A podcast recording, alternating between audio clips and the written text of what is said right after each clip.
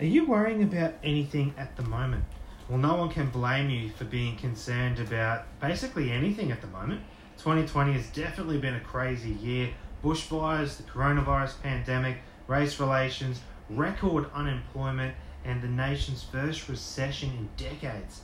It's all deeply affecting us. So, when we're worried, what do we do? Turn, turn to an expert is a great option, but what do the experts do when they're feeling worried about something? Dr. Jo Lukins is an author and psychology consultant, and she has some worry hacks professionals use when they worry about the future. Good morning, Dr. Lukins.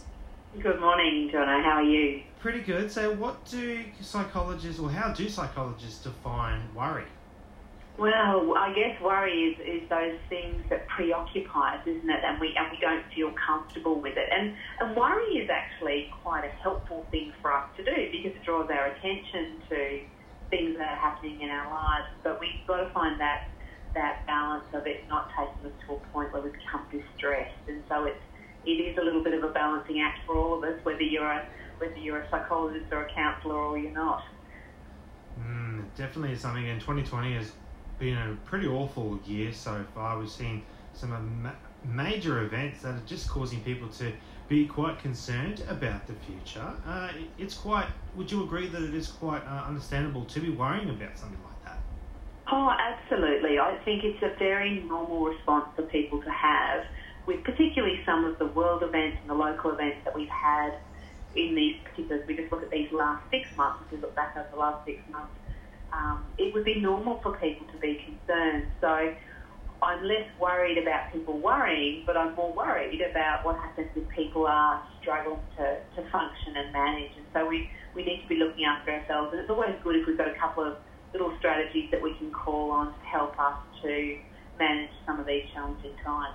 We'll get into some of those strategies in just a second, but worrying about something that's outside of your control, is that something we should be more concerned about as opposed to something we uh, we can control?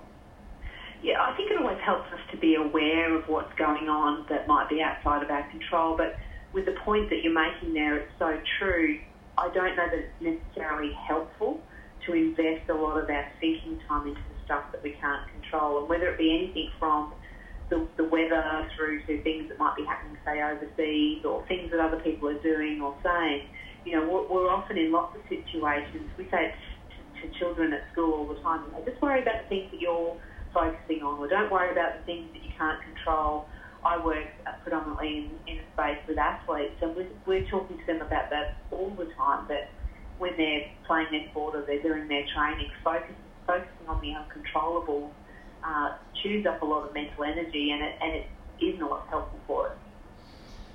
You're hearing from Dr. Jo Lukins on ABC North Queensland this morning, and we're going to get some worry hacks. So, what are the worry hacks that we can use or you can share with us this morning? Well, yeah, there's lots of them, so we might get a chance to talk about a couple of them today. The first one that I like is a really useful one when our head is travelling. I often say that our brain, we're, we're like a time machine, so it's a bit like the TARDIS that Doctor Who uses, and that we're able to sort of travel forwards and backwards. And there's no better time, is there, to time travel than at two o'clock in the morning when you're lying in bed at night staring at the ceiling.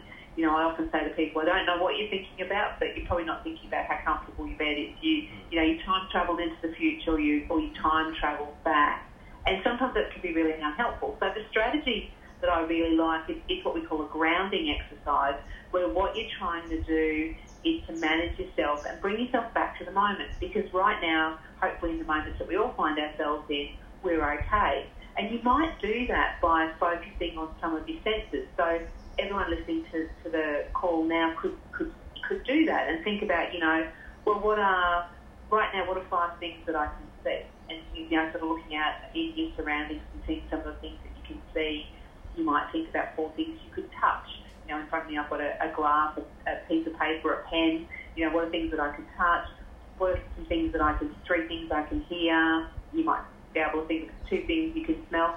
And what you're actually doing there is you're bringing yourself back to the moment. So whether it be lying in bed at two o'clock in the morning and you go, okay, look, I am worrying about that conversation I've got to have tomorrow, but right now I'm lying in bed, I can feel the mattress beneath me, I can feel the you know, blanket on top of me, I can see the fan spinning mm-hmm. around. whatever it is. So those grounding strategies can be really useful to bring you back to the moment, and that's really good for calming us down and getting us to focus on where we are right now.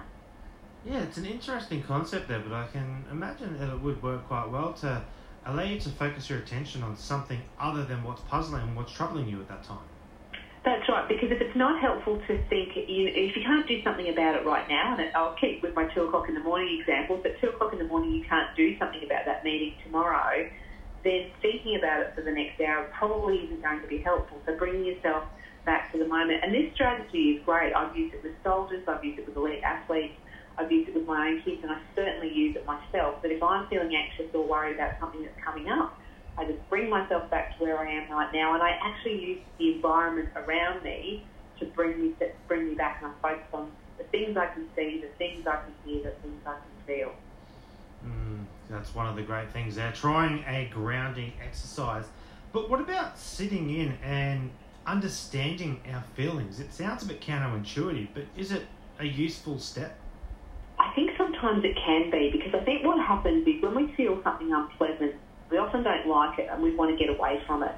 So we try to push away those uncomfortable feelings. And maybe we want to push away, you know, we say, oh, don't worry, which is tricky when you are worrying. So sometimes, and you're right, it does sound counterintuitive, but sometimes if you almost sit with it and go, you know what, actually at the moment I am feeling a bit nervous about that talk I've got to give this afternoon, or I am feeling a bit nervous about that conversation I'm going to have with my sister later on today, or whatever it is. If you sit with it and notice it, what actually happens over time, over a little bit of time, it does actually start to dissipate. It starts to lessen its reaction. So, in some ways, rather than sort of hiding and running away from the feeling, if you sit and notice it and, and pay attention to it, then what you actually find is, you know, you just do a little bit of breathing and, and, and the levels of worry tend to, tend to drop down. So that can be a re- really useful strategy for some people. Okay, and how about visualizing a best case scenario? How can we do that? Yeah. Yeah, so this is this is interesting, isn't it? Because often when we're worried about something, we think about worst case scenario. You know, how bad is this going to be? And often we find that it's never as bad as, as we imagined. Our imagination is usually far more creative than what actually happens for us. But one of the strategies that can happen is, you know, it could it could end up being the worst case scenario. That might be true. What would the best case scenario look like, though? What would what would that look like? What would happen? What would you be doing in that situation? So if you can help yourself travel towards uh, the most positive scenario that you can think of in that situation. Because maybe um, maybe you're giving a speech, and so maybe you'll give that speech and you'll communicate your ideas, and people will enjoy it, and people will smile at your jokes or whatever it is that you're doing, and maybe it will go okay. And what happens is when we walk into any situation, if we take a little bit of hope and optimism with us, um, then that usually helps that whatever it is that we're doing, whether it's a conversation or something at work or something with family, and so holding on to the worst case scenario generally doesn't help, and imagining what could go well is usually a, a great place to start. What about consistency?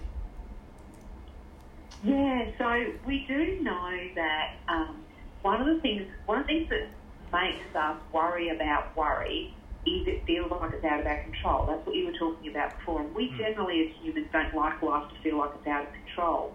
One of the things we can control is our consistency and our routine.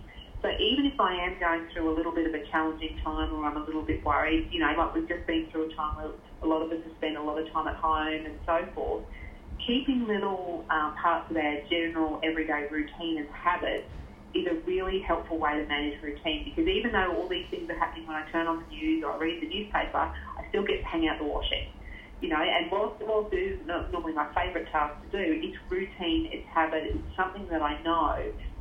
And so, you know, when you can keep your routines like your meals and, and getting changed and, and all, the, all the things, you know, doing some physical activity, whatever it is that's normally part of your routine, maintaining that as best you can in a challenging time is a good way to kind of feel like you've got a little bit of control in, in what's happening for you, and that's that's always good for our well-being. And I like the sounds of the fifth uh, hack you're giving us this morning about using a mantra. What do you mean by that?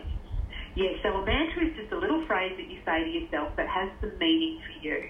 And, you know, it can be anything from, you know, I can do it or whatever it might you might say to yourself. I often, the one I trouble we've been through in my life is whatever goes on, I usually fall on my feet. You know, I think of myself like a cat, and I go, well, you know, you know, I have got myself into a bit of a pickle here, but I usually fall on my feet. It normally comes out okay. And so sometimes having a phrase that we say to ourselves that we believe can be really helpful to calm ourselves down and to give us some encouragement. And um, I did want to work with someone. It, it really did make me laugh. He got themselves into a bit of uh, into a bit of trouble with something that they'd been doing. It was actually a, a yeah. Anyway, I probably don't need to give too much of the background, but their mantra was, "You can't break me. I'm a jellyfish." That's great. And I have to, and, and it was interesting because he said at the time that he did it, he came up with it. He laughed. I laughed when he told me, and we were in a room full of people, and they all laughed as well. And what it did is that, of course, laughter is a great antidote as well to worry. So it, it mm. served two purposes. It relaxed him, and it reminded him that no matter what happens, he's a jellyfish. No one was going to break him. It's a great mantra there, Jo. Dr. Jo Lukins, always great to get some tips on how we can better ourselves with you every fortnight. Looking forward to catching up with you in a fortnight's time. Look forward to it. Thanks very much.